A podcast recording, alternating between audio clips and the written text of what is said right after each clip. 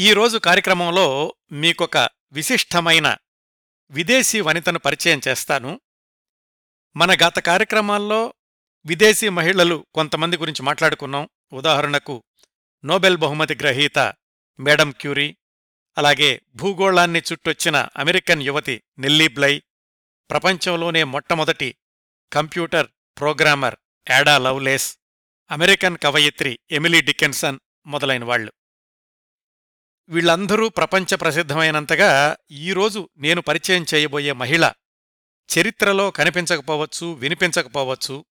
కాని ఆమె జీవన ప్రయాణాన్ని ఆ ప్రయాణంలోని అద్భుతమైన మలుపుల్ని గమనిస్తే ఖచ్చితంగా ఆమె విశిష్ట మహిళ ప్రత్యేకమైన మహిళ స్ఫూర్తిదాయకమైన మహిళ అని అంగీకరించడానికి మనం ఏమాత్రం సందేహించం.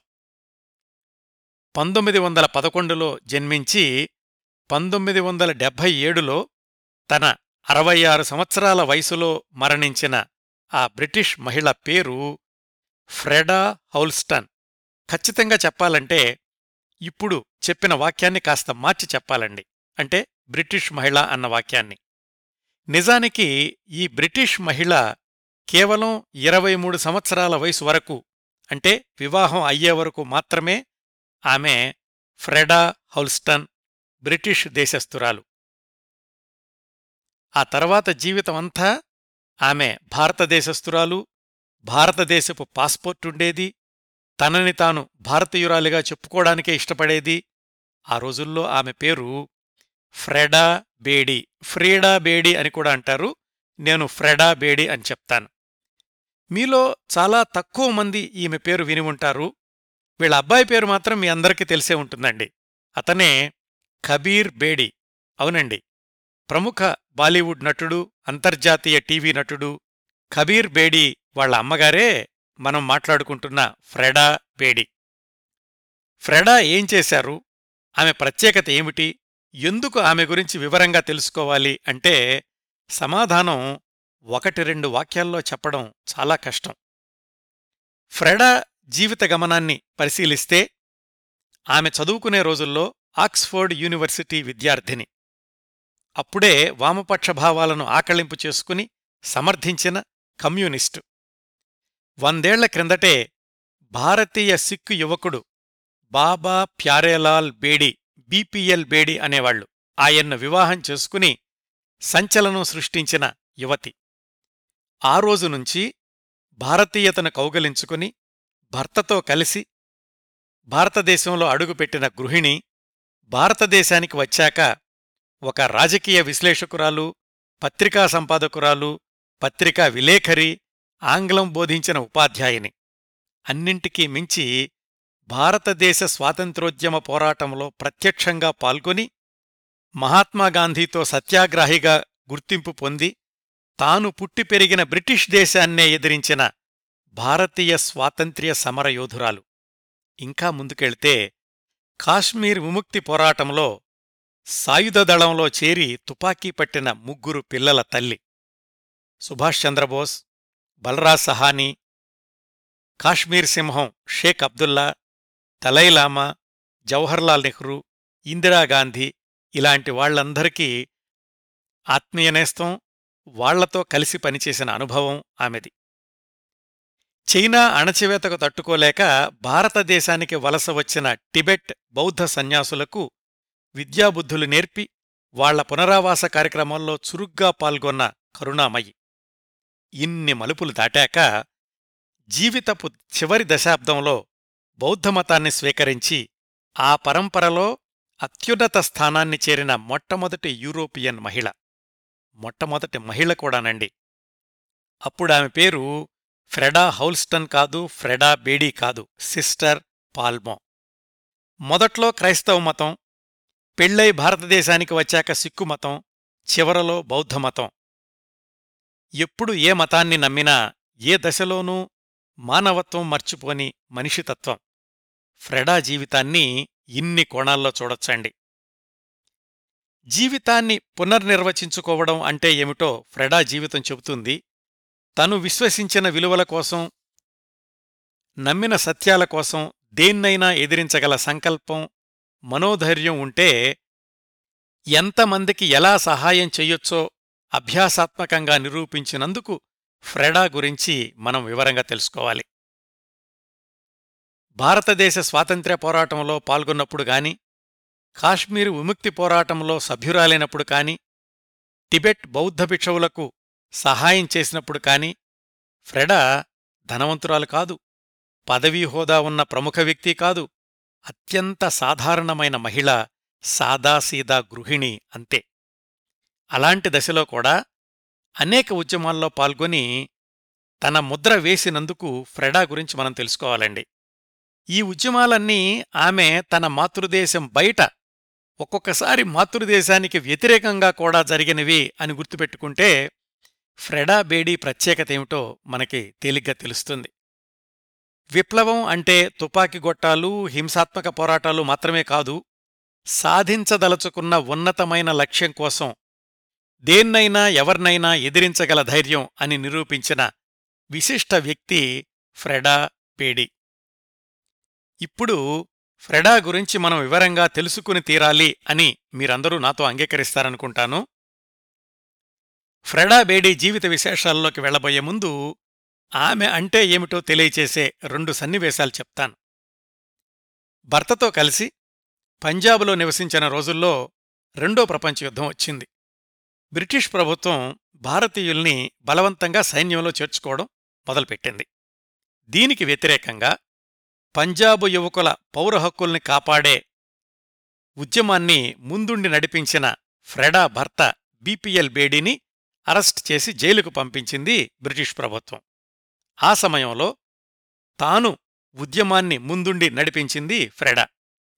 ఆమెను అరెస్టు చేసే సందర్భం వచ్చినప్పుడు బ్రిటిష్ మహిళ కాబట్టి ఇండియన్ పోలీసులు అరెస్టు చేయకుండా బ్రిటిష్ పోలీసుల్ని పిలిపించారు. వాళ్ళు ఫ్రెడాని కోర్టులో ప్రవేశపెట్టారు. జడ్జిగారు ఆమె బ్రిటిష్ జాతీయురాలు కాబట్టి జైల్లో ఆమెకు ప్రత్యేకమైన సౌకర్యాలు కల్పించాలి అని తీర్పిచ్చారు. నేనిప్పుడు భారతీయురాల్ని బ్రిటిష్ మహిళను కాదు నాకు ఏ ప్రత్యేకమైన మినహాయింపులు అవసరం లేదు అని స్పష్టంగా చెప్పింది Freda.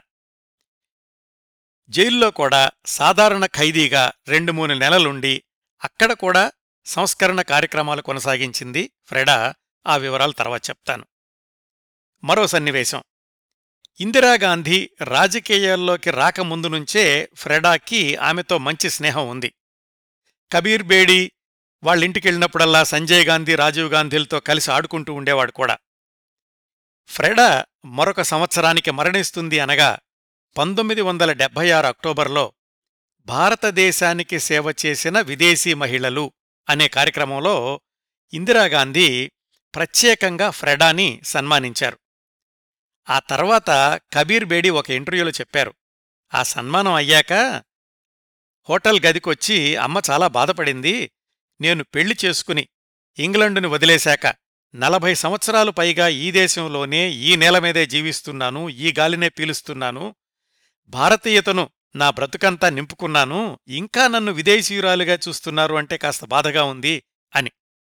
That is Freda Bedi. ఇప్పుడు Freda Houlston Freda Bedi sister Palmo జీవిత విశేషాల్లోకి వెళదాం. ఫ్రెడా హౌల్స్టన్ ఇంగ్లాండ్ దేశం మధ్యలో ఉండే డెర్బీ అనే ఊళ్ళో పంతొమ్మిది వందల పదకొండు ఫిబ్రవరి ఐదున జన్మించారు. యాదృచ్ఛికంగా వాళ్ళ వీధి పేరు మాంక్ స్ట్రీట్. మాంక్ అంటే తెలుసు కదా సన్యాసి సాధువు అనే అర్థం వస్తుంది. బహుశా జీవితం చివరి దశలో ఫ్రెడా బౌద్ధ సన్యాసిని అవుతుందని అవ్వాలని ఆమె పుట్టిన వీధికి అప్పుడే తెలిసిందా? జీవితంలో తారసపడే ఇలాంటి యాదృచ్ఛికాలు చాలా ఆశ్చర్యం కలిగిస్తాయి కొన్నిసార్లు. ఆమె నాన్న పేరు ఫ్రాంక్ అమ్మ పేరు నెల్లి. ఫ్రాంక్ సొంత ఇంట్లోనే చిన్న వాచీ రిపేరు షాపు నగల రిపేరు షాపు నడుపుతూ ఉండేవాడు. అతి సాధారణ దిగువ మధ్యతరగతి కుటుంబం. తల్లి సాధారణ గృహిణే కాని చాలా ధైర్యవంతురాలు. మోటార్ సైకిల్ మీద చుట్టుపక్కల ఊళ్ళన్నీ తిరిగొస్తూ ఉండేది. తండ్రి మంచితనం తల్లి ధైర్యం ఈ రెండు ఫ్రెడాలో సమపాళ్ళలో మూర్తిభవించినట్లుగా కనిపిస్తాయి. ఆ తర్వాత రోజుల్లో ఆమె జీవితాన్ని గమనిస్తే. ఫ్రెడాకి ఆరేడు సంవత్సరాల వయసుండగా మొదటి ప్రపంచ యుద్ధ సమయంలో వాళ్ళ నాన్నకు మిలిటరీ నుంచి పిలుపొచ్చింది. యుద్ధభూమిలోనే పంతొమ్మిది వందల పద్దెనిమిది ఫిబ్రవరి పద్నాలుగున చనిపోయాడు ఫ్రెడా వాళ్ళ నాన్న. అంత చిన్న వయసులోనే నాన్న మరణం ఫ్రెడా మీద తీవ్రమైన ప్రభావాన్ని చూపించింది. యుద్ధం మరణం దుఃఖం విషాదం ఇలాంటి భావాలన్నీ కూడా పసివయసు నుంచే ఫ్రెడా మనసులో ముద్రించుకుపోయాయి. బాల్యంలోని భావాలు అనుభవాలు మనిషి జీవితం మీద చాలా ప్రభావాన్ని చూపిస్తాయి అంటారు కదా! బహుశా ఫ్రెడాకి చిన్నతనంలోనే ఎదురైన ఇలాంటి విషాద భావాలు కూడా చివర్లో ఆమె బౌద్ధ సన్యాసిని అవడానికి కారణమయ్యాయేమో అనిపిస్తుంది. తండ్రి చనిపోయిన కొన్నాళ్ళకు వాళ్ళమ్మ ద్వితీయ వివాహం చేసుకుంది. సవతి తండ్రి కూడా ఫ్రెడాని ఆమె తమ్ముణ్ణి చాలా ప్రేమగా చూసుకునేవాడు. అతడు కూడా పెద్దగా ఉన్నవాడేమీ కాదు రైల్వేలో క్లర్క్గా పనిచేస్తుండేవాడు. అందువల్ల ఫ్రెడా దిగువ మధ్యతరగతి స్థాయిలో మార్పేమీ రాలేదు. ఆదివారం చర్చికెళ్ళడం ఊళ్ళోనే ఫీజు ఎక్కువగా లేని స్కూలుకు వెళ్ళడం ఇలా గడిచింది ఫ్రెడా బాల్యం. హైస్కూల్ చదువు పూర్తయింది. సాధారణంగా ఆ రోజుల్లో డెర్బీ లాంటి ఊళ్ళో ఫ్రెడా లాంటి దిగువ మధ్యతరగతి అమ్మాయిలు హైస్కూలు దాటి చదువుకునే అవకాశాలు లేవు. ఎవళ్ళో ఒకళ్ళు చిన్న ఉద్యోగిని పెళ్ళి చేసుకుని జీవితంలో స్థిరపడిపోవడమే అన్నట్లుగా ఉండేది. చదువులో చాలా చురుగ్గా ఉండే ఫ్రెడాకి పై చదువులకు వెళ్ళే అవకాశం స్నేహితురాల రూపంలో వచ్చింది. ఆమె క్లాస్మేట్ ఒక అమ్మాయి కాస్త ధనవంతురాలు ఆక్స్ఫర్డ్ యూనివర్సిటీ ప్రవేశ పరీక్షల కోసం సిద్ధమవుతూ ఫ్రెడాని అడిగింది. నాతోబాటు నువ్వు కూడా ఈ ఎంట్రన్స్ పరీక్ష రాయొచ్చు కదా ఇద్దరం కలిసి చదువుకుందాం అని. అలా ఆక్స్ఫర్డ్ యూనివర్సిటీ ప్రవేశ పరీక్ష రాసే అవకాశం తెచ్చుకుంది ఫ్రెడా. పరీక్షా ఫలితాలు తెలిసాయి. ఫ్రెడా ఉత్తీర్ణురాలయ్యింది. కాని ఆమె స్నేహితురాలు తప్పింది. ప్రతిష్టాత్మకమైన యూనివర్సిటీలో సీటైతే వచ్చింది కానీ అంతదాకా వెళ్ళడానికి అక్కడ ఉండడానికి ఫీజులకి డబ్బులెలా వస్తాయి? దానికి కూడా మరొక పరీక్ష రాసి స్కాలర్షిప్ తెచ్చుకుంది. వాళ్ళమ్మ దాచుకున్న కొద్దిపాటి సొమ్ము ఉంటే అది కూడా ఇచ్చి కూతుర్ని ఆక్స్ఫర్డ్ యూనివర్సిటీలో చదువుకోమని పంపించింది. ఆ యూనివర్సిటీ ఆ చదువు కూతురు జీవితాన్ని పూర్తిగా వేరే బాటలోకి మళ్ళిస్తుందని ఖండాలు దాటి ప్రయాణం చేయిస్తుందని ప్రపంచంలోని ఇంకో మూల కూతురు ఉద్యమకారిణి అవుతుందని ఆ తల్లికి అప్పుడు తెలిసే అవకాశం లేదు. ఆక్స్ఫర్డ్ యూనివర్సిటీలో అడుగుపెట్టగానే చిన్న ఊర్నుంచి వచ్చిన దిగువ మధ్యతరగతి ఫ్రెడాకి సరికొత్త ప్రపంచం కనిపించింది. అప్పటికీ ఆమె వయసు కేవలం పద్దెనిమిది సంవత్సరాలు. పంతొమ్మిది వందల ఇరవై తొమ్మిదవ సంవత్సరం.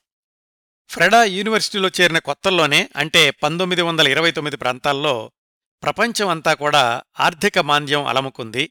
ఇంగ్లండ్లో కూడా ఆ గ్రేట్ డిప్రెషన్ ప్రభావం చాలా తీవ్రంగా కనిపించింది. నిరుద్యోగం అధిక ధరలు పేదరికం ఆకలి ఇవన్నీ కూడా ఫ్రెడా ఆలోచనా విధానం మీద తీవ్రమైన ప్రభావాన్ని చూపించాయి.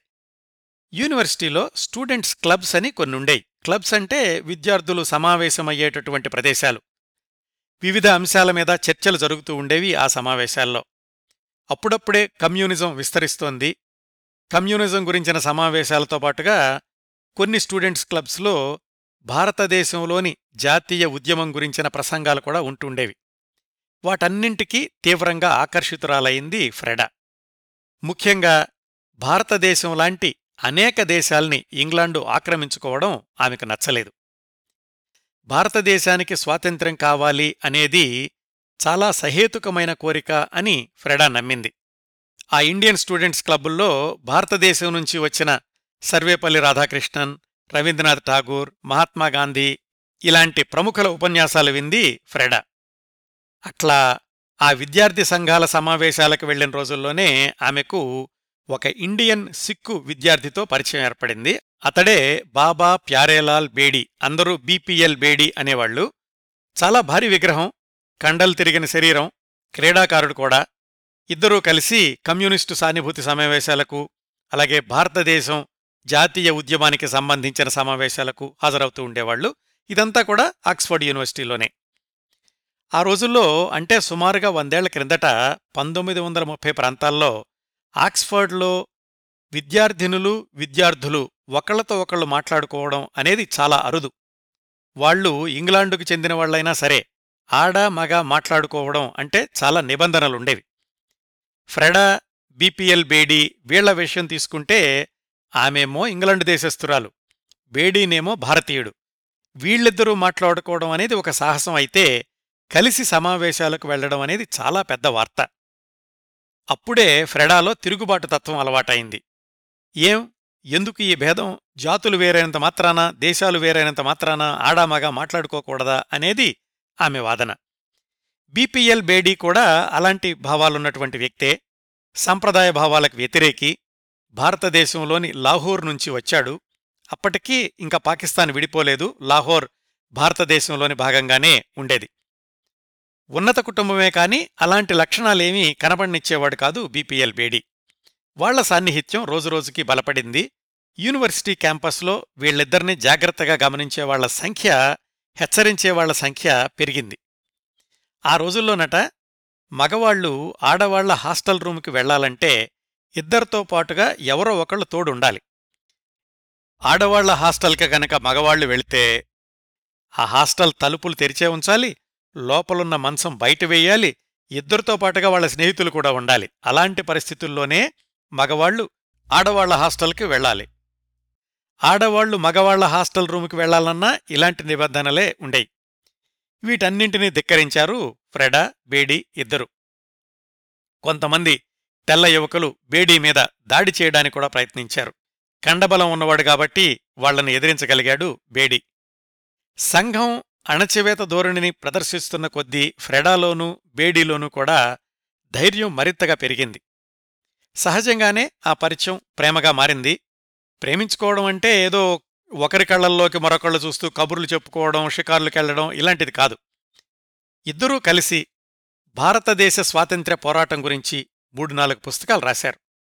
అలాగే భారత్ అని యునైటెడ్ ఇండియా అని రెండు పత్రికలు వస్తుండేవి ఆ రోజుల్లో క్యాంపస్ నుంచి వాటి ముఖ్య ఉద్దేశం భారతీయ జాతీయ ఉద్యమానికి మద్దతునివ్వడం ఆ ఉద్యమం గురించి యూరోప్ దేశాల్లో ఉన్న భారతీయులకు స్ఫూర్తిని అందించడం.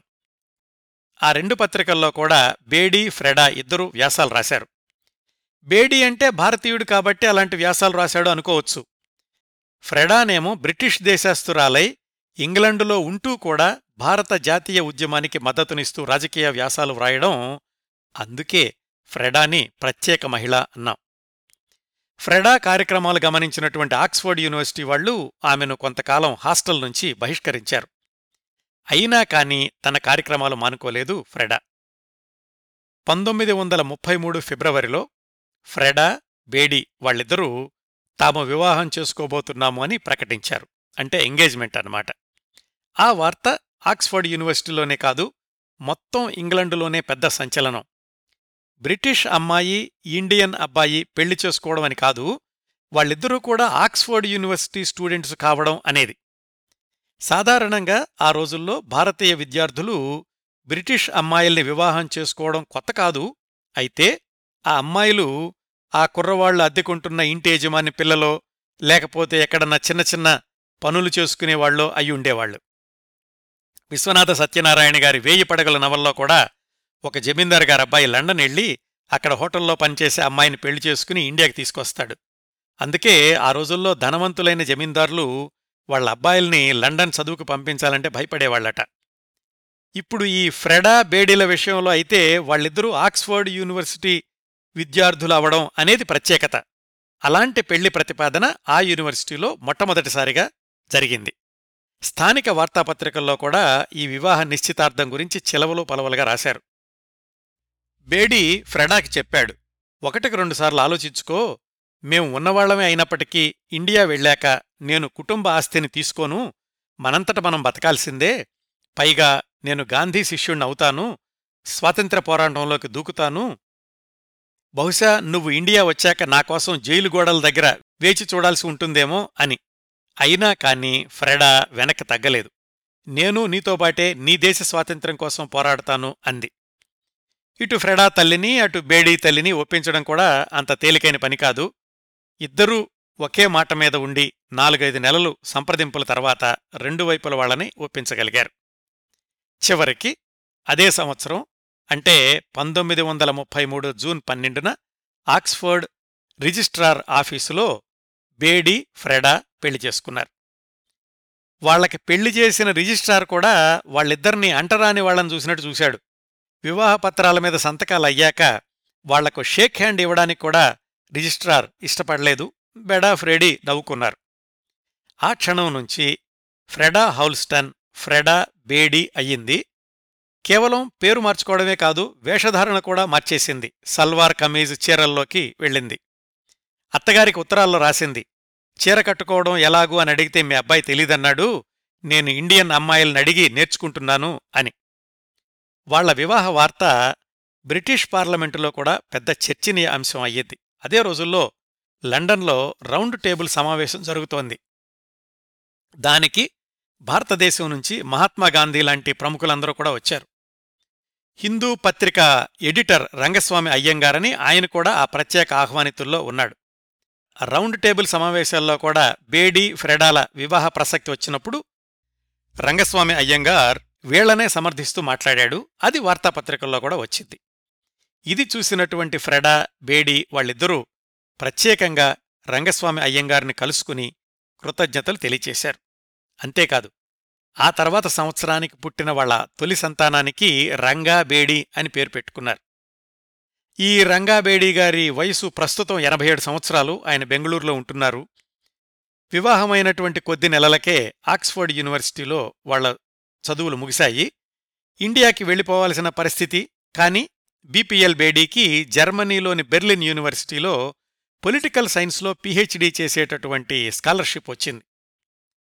ముందుగా ఆ బెర్లిన్ వెళ్ళడానికి భయపడ్డారు. ఎందుకంటే వీళ్ళు కమ్యూనిస్టు సానుభూతి పరులు అని అందరికీ తెలుసు. జర్మనీలోనేమో హిట్లర్ ప్రభావం పెరుగుతోంది. ఆయన ఎప్పుడైనా అధికారంలోకి రావచ్చు. అలాంటి పరిస్థితుల్లో బెర్లిన్లో ఉండడం ప్రమాదమేమో అని సంశయించారు కానీ మొత్తానికి ధైర్యం చేసి బెర్లిన్ వెళ్ళారు అయితే బేడి బెర్లిన్ వెళ్ళాక అక్కడ ఏ రాజకీయ కార్యక్రమాల్లోనూ పాల్గొనలేదు. అప్పటికే ఫ్రెడా గర్భవతి. అక్కడ ఉన్నన్ని రోజులు చిక్కులు కొని తెచ్చుకోవడం ఎందుకు అనుకున్నారేమో కాని ఇద్దరూ కూడా రాజకీయ కార్యకలాపాలకు అలాగే యూనివర్సిటీలోని భారతీయ విద్యార్థుల సమావేశాలకు కాస్త దూరంగానే ఉన్నారు. ఫ్రెడా మాత్రం అప్పుడప్పుడు యూనివర్సిటీకి వెళ్ళి ఒక ప్రొఫెసర్ గారి దగ్గర హిందీ పంజాబీ భాషలు నేర్చుకోవడం మొదలుపెట్టింది. ఆ రోజుల్లో వాళ్ళింటికి భారతదేశం నుంచి వచ్చిన జర్మనీలో నివాసం ఉంటున్న ఒక యువ రాజకీయ నాయకుడు తరచూ వస్తుండేవాడు. అది కూడా రహస్యంగా వస్తుండేవాడు. ఆయనెవరో కాదు సుభాష్ చంద్రబోస్. అంటే ఆ రోజుల్లోనే బేడీ ఫ్రెడా దంపతులకి సుభాష్ చంద్రబోస్తో స్నేహం పెరిగింది. పంతొమ్మిది వందల ముప్పై నాలుగు మే పదమూడున బేడీ ఫ్రెడాలకు తొలి సంతానం అబ్బాయి జన్మించాడు. ఈ అబ్బాయికే తమని సమర్థించిన హిందూ పత్రిక ఎడిటర్ రంగస్వామి అయ్యంగారి జ్ఞాపకార్థం రంగా అని పేరు పెట్టుకున్నారు. ఆ కుర్రాడు పుట్టిన మూడు నెలలకే పంతొమ్మిది వందల ముప్పై నాలుగు ఆగస్టులో హిట్లర్ అధికార పీఠాన్ని అధిరోహించాడు. అప్పటికే మితిమీరుతున్నటువంటి నాజీల ఆగడాలకు తోడుగా హిట్లర్ ఏం చేయబోతున్నాడో ముందుగానే ఊహించిన బిపిఎల్ బేడీ వెంటనే ఇంట్లో సామాన్లన్నీ సర్దమన్నాడు. హిట్లర్ వార్త తెలిసిన ఐదారు గంటల్లోనే ఇల్లు ఖాళీ చేసేసి యూనివర్సిటీ రీసెర్చిని మధ్యలో ఆపేసి నెలల పిల్లవాణ్ణి తీసుకుని రైలెక్కి స్విట్జర్లాండ్ వెళ్ళిపోయారు. వాళ్ళు వెళ్ళిన నాలుగైదు నెలలకే బెర్లిన్లోని భారతీయ విద్యార్థులందర్నీ అరెస్ట్ చేయించాడు హిట్లర్. ఆక్స్ఫర్డ్ యూనివర్సిటీ ప్రొఫెసర్ ఒక ఆయన స్విట్జర్లాండ్లో ఉంటే ఆయన సహాయంతోటి అక్కడ రెండు మూడు నెలలుండి పంతొమ్మిది వందల ముప్పై నాలుగు అక్టోబర్లో ఇండియాకి ప్రయాణమయ్యారు బేడీ ఫ్రెడా. ఫ్రెడా అప్పటికే పూర్తిగా భారతీయురాలైపోయింది. హిందీ పంజాబీ నేర్చేసుకుంది చీరలు కట్టుకుంటోంది. తన భారత ప్రయాణం సుదీర్ఘమని తెలుసు అది సుగమం కాదని తెలుసు. కేవలం భర్త వెనకాల నడవాలనే కాదు నమ్మిన రాజకీయ సిద్ధాంతాల కోసం బ్రిటిష్ దమననీతికి వ్యతిరేకంగా పోరాడాలని భారతదేశానికి ప్రయాణమైంది ఫ్రెడా. భర్త బేడీతో నెలల పసివాడు రంగాతో కలిసి. ఆ రోజుల్లో రెండు దూరదేశాల మధ్య ప్రయాణం అంటే నౌకాయానమే. బేడీ వాళ్ళు కూడా ఉత్తర ఇటలీలో షిప్ ఎక్కి బొంబాయి చేరుకోవడానికి వారం పైగా పట్టింది. వాళ్ళు బొంబాయి వచ్చేసరికి అక్కడ అధికారులకు నిఘా వర్గాల వాళ్ళు సమాచారం పంపించారు. ఆక్స్ఫర్డ్ యూనివర్సిటీలో కమ్యూనిస్టు సానుభూతిపరులుగా ఉన్న భార్యాభర్తలిద్దరూ వస్తున్నారు. వాళ్ళను క్షుణ్ణంగా తనిఖీ చెయ్యండి అని. బొంబాయి పోర్టులో దిగగానే వాళ్ళ సామానంతా ప్రతి అంగుళం తనిఖీ చేశారు. చివరికి పసివాడు రంగాబేడి డైపర్స్ను కూడా తీసేసి మరీ పరీక్ష చేశారు. అంటే రహస్యపత్రాలేమైనా తీసుకొస్తున్నారేమో అని. కొన్ని గంటల ఆ తతంగం తర్వాత రైల్లో రెండు రోజులు ప్రయాణం చేసి పంజాబ్లోని లాహోర్ చేరుకున్నారు. అది బీపీఎల్ బేడీ స్వస్థలం. బేడీ వాళ్ళన్నయ్య త్రిలోక్ దాస్ బేడీ టీడీ బేడీ అనేవాళ్ళు అక్కడ ఆయన సెషన్స్ జడ్జిగా పనిచేస్తున్నారు. భర్తను కోల్పోయిన బేడీ వాళ్ళమ్మ పెద్ద కొడుకు దగ్గరే ఉంటోంది. బేడీ ఫ్రెడా రంగాలను చూసినటువంటి వాళ్ళ అమ్మ ఆనందానికి అవధుల్లేవు ఎందుకంటే విదేశీ కోడలు అంటే ఎలా ఉంటుందో అనుకుంటున్న వాళ్ళందరికీ కూడా షాక్ ఇచ్చింది ఫ్రెడా. చీరకట్టులో అత్తగారిని చూడగానే వంగి కాళ్ళకు దండం పెట్టి హిందీలో పలకరించింది. అప్పటికీ ఫ్రెడా వయసు ఇరవై మూడు సంవత్సరాలు. ఆ తర్వాత ఆమె జీవితం అంతా భారతదేశంలోనే కొనసాగింది.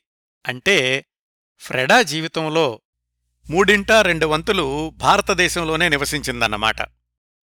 ఇంగ్లాండులోని జీవన విధానానికి లాహోర్లోని సిక్కుల జీవన విధానాలకు చాలా తేడాలుంటాయి కదా. అలాగే ఆ దేశంలోనూ ఈ దేశంలోనూ మౌలికమైన వసతుల్లో కూడా ఎన్నో వ్యత్యాసాలు. అయినా కాని ఫ్రెడా అతి త్వరగా లాహోర్ సిక్కు జీవితానికి అలవాటు పడిపోయింది. ఎందుకంటే అన్నింటికీ కూడా సిద్ధపడే వచ్చింది కాబట్టి.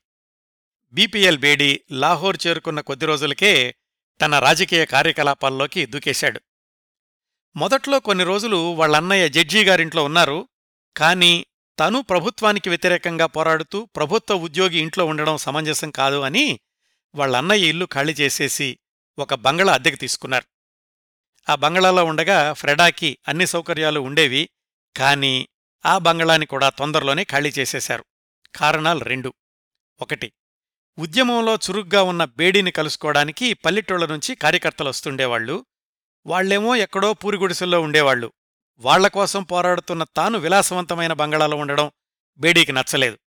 రెండో కారణం అసలు వాళ్ళకి స్థిరమైన ఉద్యోగం ఆదాయం లేదు కాబట్టి అంత పెద్ద బంగళాని నిర్వహించే స్థోమత లేదు అని తొందరలోనే అర్థమయ్యింది. ఆ బంగళాలో ఉండగానే వాళ్ళకి ఇంకో అబ్బాయి పుట్టాడు పంతొమ్మిది వందల ముప్పై ఐదు నవంబర్లో. ఆ కుర్రవాడికి జాతీయ నాయకుడు తిలక్ పేరు పెట్టుకున్నారు. తిలక్ జహీర్ బేడీ అని. అప్పటికి పెద్దబ్బాయి రంగా వయసు ఏడాదిన్నర. ఆ బంగళా ఖాళీ చేద్దాము అని నిర్ణయించుకున్నప్పుడు వాళ్ళంటే అభిమానం చూపించే ఒక భూస్వామి లాహోర్ శివార్లలో ఒక ఎకరం స్థలం మాది ఖాళీగా ఉంది కావాలంటే అక్కడ ఉండండి అన్నాడు. ఖాళీ స్థలంలో ఉండడం ఎలాగా? భార్యాభర్తలిద్దరూ కలిసి ఆ స్థలంలో మూడు గుడిసెలు నిర్మించుకున్నారు నిజంగా గుడిసెలండి. మట్టిగోడలు తాటాకప్పు ఇలాంటివి. పెద్ద బంగళా నుంచి ఇద్దరు పిల్లలతో అత్తగారితో కలిసి లాహోర్ శివార్లలోని ఆ గుడిసెల్లోకి మారారు. అదే గుడిసెల్లో వాళ్ళు ఆ తర్వాత పదమూడు సంవత్సరాలు కొనసాగారండి. మరోసారి గుర్తు చేస్తున్నా బీపీఎల్ బేడీ వాళ్ళు లేనివాళ్ళు కాదు. పూర్వీకుల నుంచి వచ్చిన ఆస్తులున్నాయి. కానీ బేడీకి వాటిమీద బ్రతకడం ఇష్టం లేదు. సొంత కాళ్ళ మీదే నిలబడాలి స్వాతంత్రోద్యమంలో లీనమవ్వాలి. అదే ఆశయం. కష్టపడి ఇంగ్లాండులో ప్రతిష్టాత్మకమైన ఆక్స్ఫర్డ్ యూనివర్సిటీలో మాస్టర్స్ డిగ్రీ పొందిన ఒక సిక్కు అబ్బాయి ఒక బ్రిటిష్ అమ్మాయి భార్యాభర్తలై సుఖంగా బ్రతకడానికి అన్ని అవకాశాలు ఉన్నప్పటికీ వాటిని వదులుకుని భారతదేశ స్వాతంత్ర్యం కోసం జరుగుతున్న ఉద్యమంలో సమిధలు అవ్వాలి అని నిర్ణయించుకోవడం లాహోర్ శివార్లలోని పూరిగుడిసెల్లో నివసించడం ఏం జీవితాలండి? ఏం అంకితభావం? ఎంత దేశభక్తి? పోని బేడీ అయితే భారతీయుడు కాబట్టి దేశభక్తి సహజం అనుకోవచ్చు. కాని ఫ్రెడా కూడా బ్రిటిష్ విధానాలను వ్యతిరేకించి భారతదేశానికి స్వాతంత్రం రావాలి అని నమ్మింది. దేశభక్తి అనేది కేవలం ఒక గడ్డ మీద జన్మించడం వల్ల కాదు ఆ దేశపు స్వాతంత్రం సమంజసం అని నమ్మడం వల్ల కూడా వస్తుంది అని నిరూపించింది ఫ్రెడా. ఆ రోజుల్లో పత్రికాఫీసులకి ఆదివారం సెలవిచ్చేవాళ్ళట అందువల్ల సోమవారం పేపర్లు వచ్చేవి కాదు. ఫ్రెడా బేడీ ఇద్దరూ కలిసి మండే మార్నింగ్ అనే వార్తాపత్రికను మొదలుపెట్టి ఎక్కువగా బ్రిటిష్ ప్రభుత్వ అధికారుల అరాచకాలు వాటి గురించి రాస్తుండేవాళ్ళు దాంతోపాటుగానే కాంటెంపరీ ఇండియా అనే త్రైమాసిక పత్రికను కూడా ప్రారంభించారు. దానిలో రాజకీయాల గురించి సాహిత్యం గురించి ఆర్థిక విషయాల గురించి వ్యాసాలు ఉండేవి. ఒక మూడు సంవత్సరాల పాటు నడిచినటువంటి ఆ కాంటెంపరీ ఇండియా పత్రికలో నెహ్రూ గాంధీ రవీంద్రనాథ్ ఠాగూర్ ఇలాంటి వాళ్ళ రచనలు కూడా వస్తూ ఉండేవి. ఇవేమీ వాళ్ళకు ఆదాయం తెచ్చిపెట్టే కార్యక్రమాలు కాదు కుటుంబ పోషణ బాధ్యతను ఫ్రెడా తీసుకుంది. పత్రికలకు రేడియోలకు వ్యాసాలు రాయడం మోడర్న్ గర్ల్ అనే మహిళా పత్రికకు సలహాదారుగా ఉండడం వీటివల్ల కొంత ఆదాయం వచ్చేది ఫ్రెడాకి.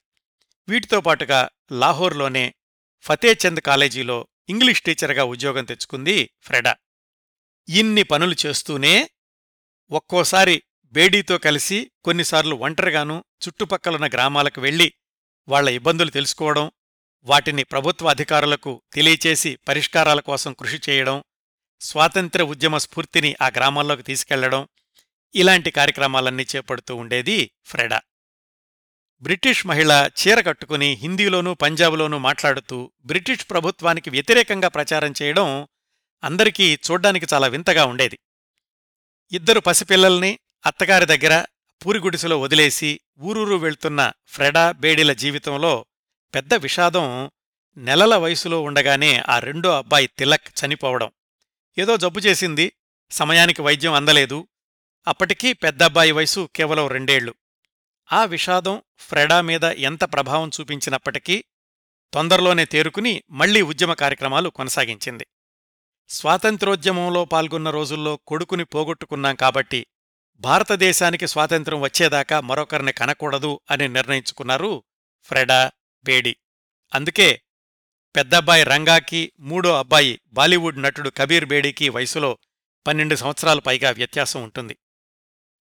ఇవన్నీ కూడా పంతొమ్మిది వందల ముప్పై ఆరు ముప్పై ఏడు ప్రాంతాల్లో జరిగిన సంఘటనలు. బేడీ ఫ్రెడాల గురించి ఆనాడు స్వాతంత్రోద్యమంలో చురుగ్గా పాల్గొంటున్న వాళ్ళందరికీ తెలుసు. ఆ ఉద్యమాల రోజుల్లో వాళ్ళింటికి అంటే ఆ పూరిగుడిసెల్లోకి తరచూ వచ్చేవాళ్ళలో కొంతమంది జ్ఞాని జైల్సింగ్ ఐకే గుజ్రాల్ బల్రాజ్ సహానీ మొదలైన వాళ్ళు వీళ్ళెవరో వేరుగా చెప్పాల్సిన అవసరం లేదనుకుంటాను. ఈ భార్యాభర్తల్ని తరచూ కలిసిన మరొక వ్యక్తి కాశ్మీర్ సింహం షేక్ అబ్దుల్లా. ఈ షేక్ అబ్దుల్లాతో ఆనాటి వాళ్ళ పరిచయమే తరువాతి దశాబ్దంలో బేడీ ఫ్రెడాల జీవితంలో మరొక మలుపుకు దారితీసింది. ఆ విశేషాలు త్వరలోనే చెప్తాను.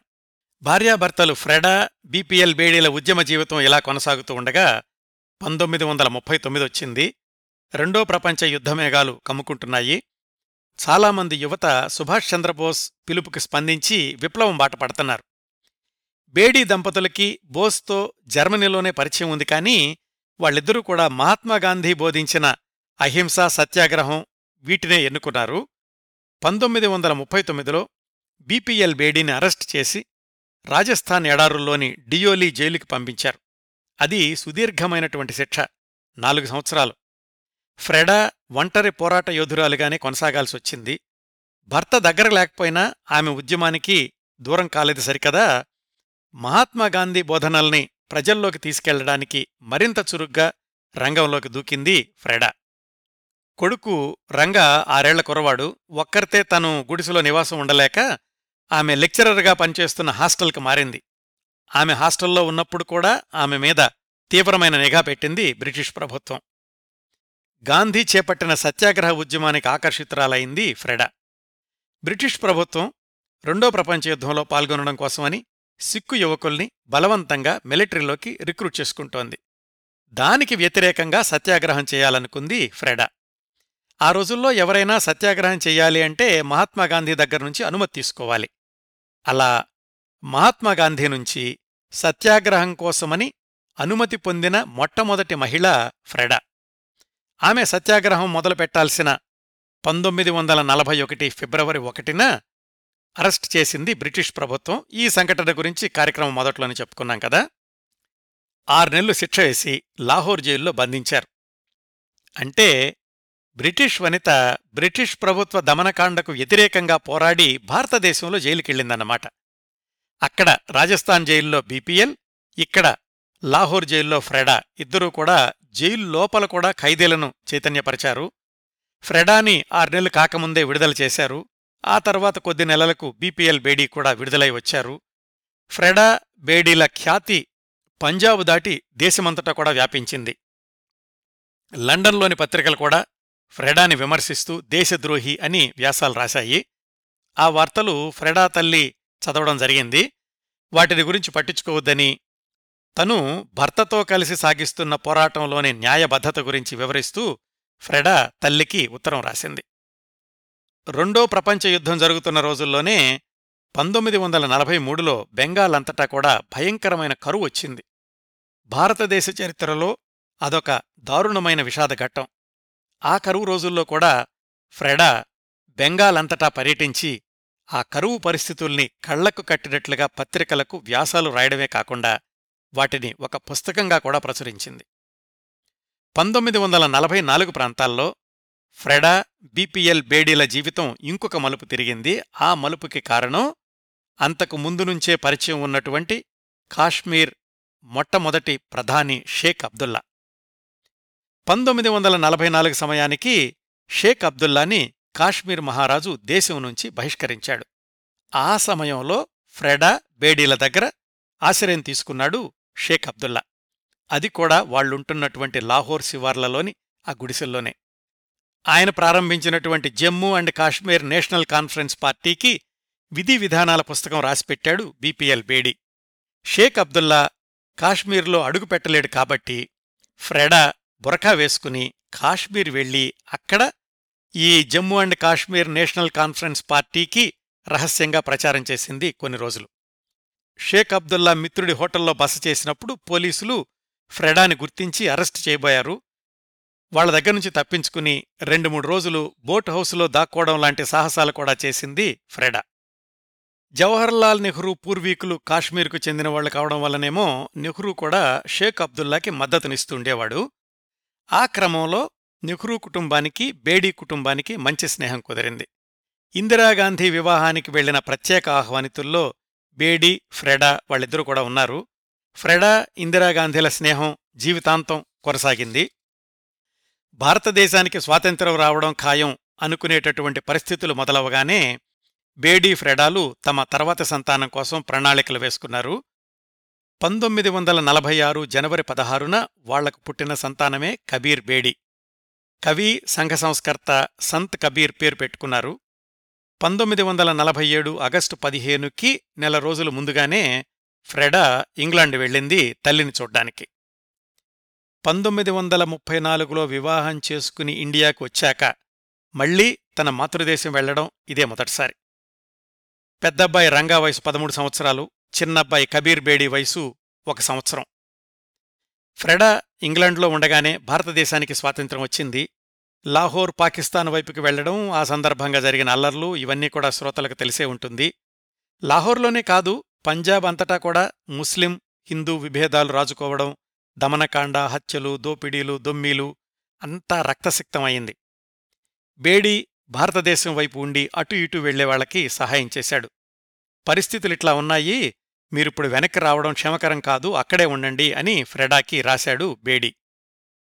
ఇది జరిగినటువంటి రెండెళ్ళకే అక్కడ కాశ్మీర్ మహారాజు తను తప్పుకుని కాశ్మీర్ని భారతదేశంలో విలీనానికి ఒప్పుకుని షేక్ అబ్దుల్లాకి అధికారం ఇవ్వడానికి అంగీకరించాడు. ఆ తర్వాత జరిగిన కొద్ది నెలలకే ఎన్నికల్లో షేక్ అబ్దుల్లా కాశ్మీర్ ప్రధానమంత్రి కూడా అయ్యాడనుకోండి లాహోర్లో జరిగిన పరిణామాలు బేడీ ఫ్రెడాల పరిస్థితులు తెలుసుకున్న షేక్ అబ్దుల్లా వాళ్ళని కాశ్మీర్ వచ్చేయమని అడిగాడు. ఆ విధంగా ఫ్రెడా బేడీలు తమ ఇద్దరు పిల్లల్ని తీసుకుని పంతొమ్మిది వందల నలభై ఏడు చివర్లో కాశ్మీర్కు వెళ్ళిపోయారు. మళ్ళీ ఫ్రెడాకి కొత్త జీవితం. అయితే ఇది చాలా సౌకర్యవంతమైన మార్పు. ఎందుకంటే సాక్షాత్తు దేశ ప్రధానమంత్రి తన మిత్రుడు ఒకప్పుడు తమ ఇంట్లో ఆశ్రయం తీసుకున్నవాడు షేక్ అబ్దుల్లా వాళ్ళకి సకల సౌకర్యాలు కల్పించడమే కాకుండా ప్రభుత్వంలో ఉద్యోగాలు కూడా ఇచ్చాడు. దాదాపుగా పదమూడు సంవత్సరాలు లాహోర్ పరిసరాల్లో ఆశ్రమవాసంలాగా సాగిన ఫ్రెడా బేడీల నివాసం ఇప్పుడు మహారాజ భవనం అయ్యింది. అయితే అక్కడ కూడా వాళ్ళ రాజకీయ కార్యకలాపాలు ఆగలేదు. షేక్ అబ్దుల్లాకి మద్దతుగా పాకిస్తాన్ నుంచి వచ్చే దాడుల్ని ఎదుర్కొనడానికి కమ్యూనిస్టు పార్టీ మహిళా సాయుధ దళాలను ఏర్పాటు చేసింది. ఫ్రెడానేమో గాంధీ శిష్యురాలే అయినప్పటికీ ఇక్కడ మిత్రుడు షేక్ అబ్దుల్లాకి సంబంధించిన విషయం కాబట్టి తను కూడా కమ్యూనిస్టు పార్టీ సాయుధ దళాల్లో చేరి తుపాకులు పేల్చడం బాంబులు విసిరేయడం ఇలాంటి కార్యక్రమాల్లో శిక్షణ పొందింది ఫ్రెడా. పంతొమ్మిది వందల నలభై తొమ్మిదిలో ఫ్రెడా మరొక పాపకు జన్మనిచ్చింది గుల్హిమా అని పేరు పెట్టుకున్నారు గులీ అనేవాళ్ళు రంగా కబీర్ బేడీలు కూడా మంచి స్కూల్లో చదువుకునే అవకాశం లభించింది. అలా కాశ్మీర్లో ఐదేళ్ళపాటున్నారు పంతొమ్మిది వందల యాభై రెండులో జమ్మూ కాశ్మీర్ని భారతదేశంలో బేషరతుగా విలీనం చేసే చర్చల్లో బీపీ బేడీ మిత్రుడు దేశ ప్రధాని షేక్ అబ్దుల్లాతో విభేదించాడు.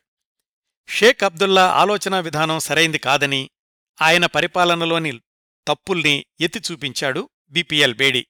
మేం వెళ్ళిపోతున్నాం అని షేక్ అబ్దుల్లాకి చెప్పి అంత సౌకర్యవంతంగా ఉన్న పరిస్థితుల్ని కూడా వదిలేసి ముగ్గురు పిల్లలతో కట్టుబట్టలతో ఢిల్లీకి ప్రయాణమయ్యారు బేడీ ఫ్రెడా. వాళ్ళు వెళ్ళిన ఐదారు నెలలకే షేక్ అబ్దుల్లా ప్రభుత్వం కుప్పకూలిపోవడం అదంతా ఒక కథ. ఫ్రెడా బేడీలు ఎప్పుడూ కూడా రాజకీయ ఉద్యమాల్లో ఉండడమే తప్ప ఆస్తుల గురించి ఆదాయం గురించి ఆలోచించేవాళ్ళు కాదు. ఎప్పటికప్పుడు ఆ నెల గడవడమే అన్నట్లుగా ఉండేది.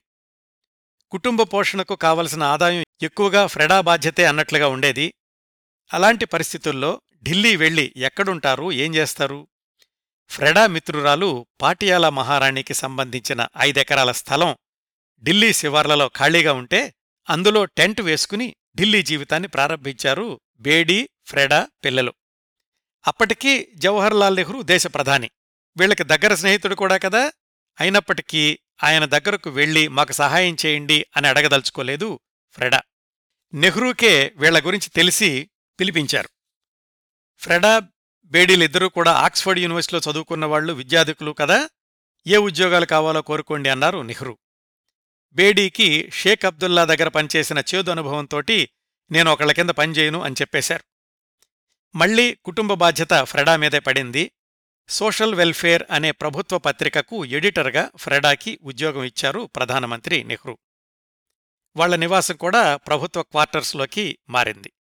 ఆ పత్రిక పనుల మీద ఫ్రెడా భారతదేశమంతా తిరగాల్సి ఉండేది. కబీర్ బేడీ వయసేమో ఏడు సంవత్సరాలు పాప వయసేమో నాలుగు సంవత్సరాలు. వాళ్ళిద్దరిని తీసుకుని కూడా దేశంలోని వివిధ ప్రాంతాలకు వెళుతూ ఉండేది ఫ్రెడా. అప్పటికీ పెద్దబ్బాయి రంగా వయసు ఇరవై సంవత్సరాలు ఆయన ఢిల్లీ కాలేజీలో చదువుకుంటూ హాస్టల్లో ఉండేవాడు. ఫ్రెడా బేడీలను తరచూ తమ ఇంటికి ఆహ్వానిస్తూ ఉండేవాళ్ళు నెహ్రూ ఇందిరాగాంధీలు అక్కడే కబీర్ బేడీ రాజీవ్ గాంధీ సంజయ్ గాంధీలు కలిసి ఆడుకుంటూ ఉండేవాళ్ళు ఆ పత్రికకు ఎడిటర్గా ఉండగానే యునైటెడ్ నేషన్స్ పని మీద ఫ్రెడాని బర్మా వెళ్ళమన్నారు నెహ్రూ.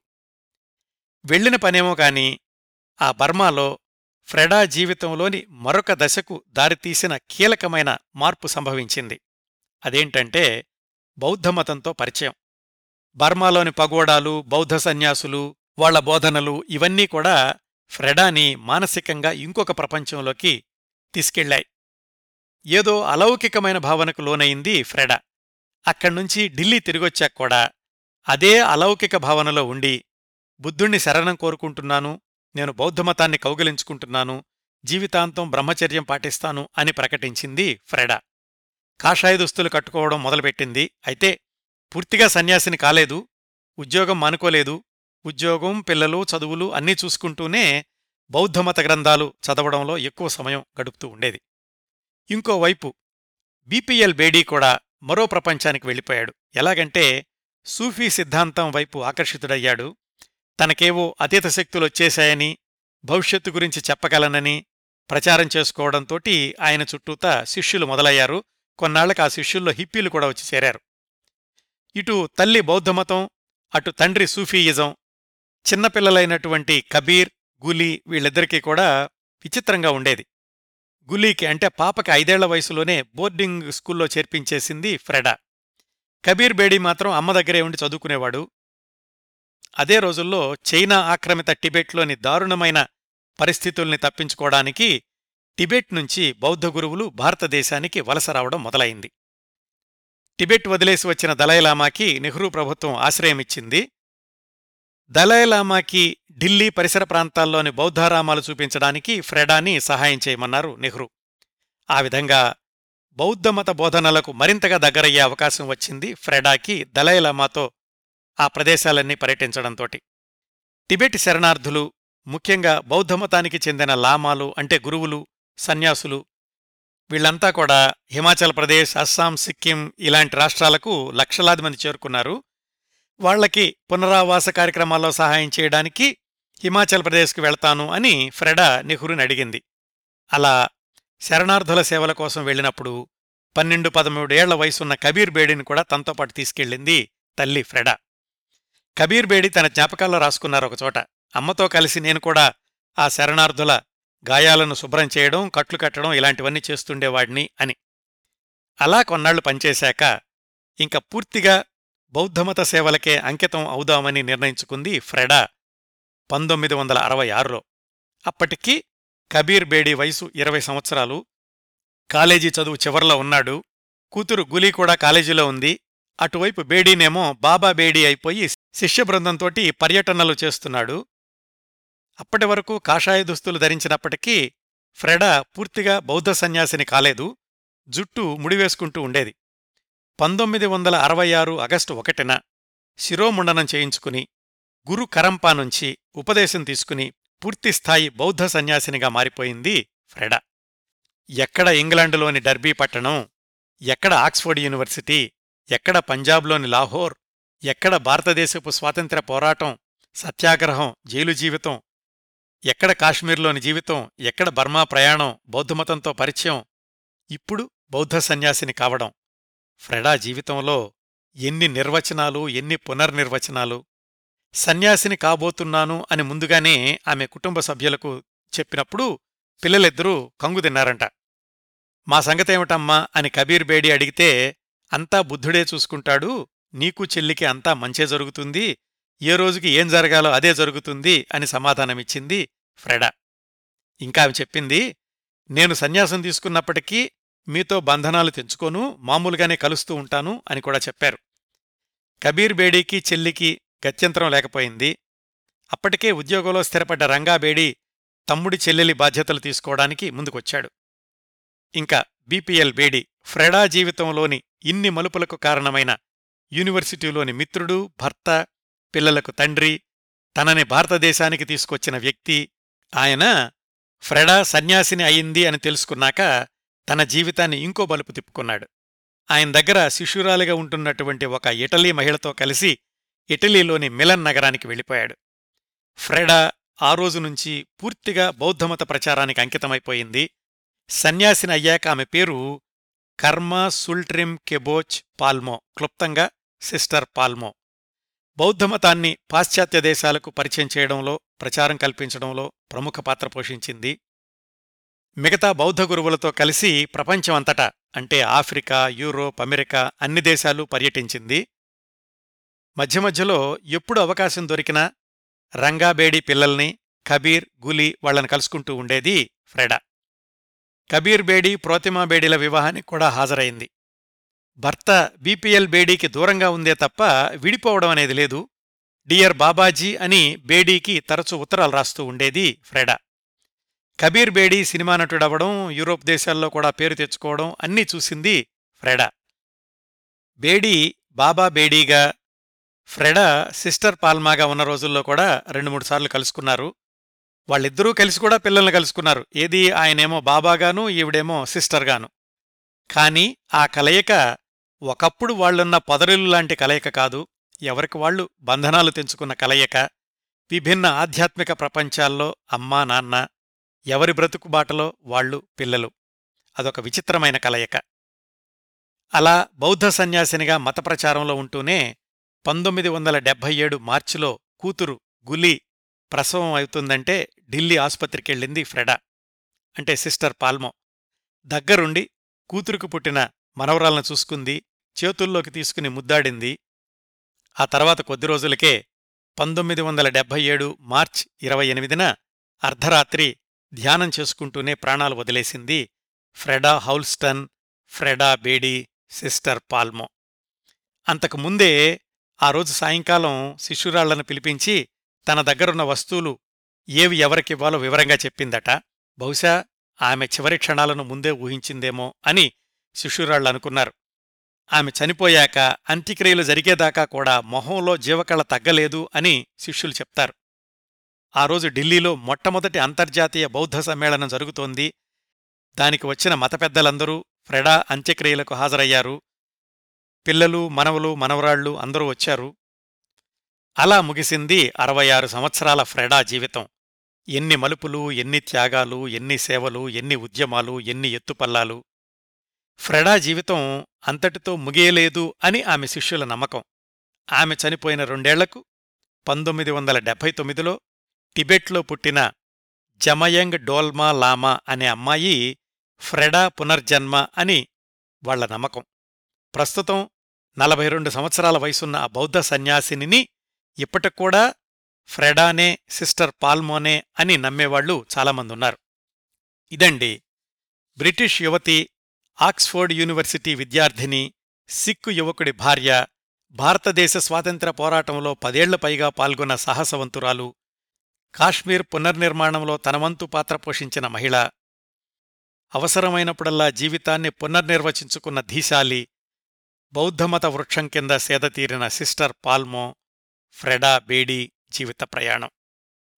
ఈ కార్యక్రమాన్ని ఇంతటితో ముగిస్తున్నానండి.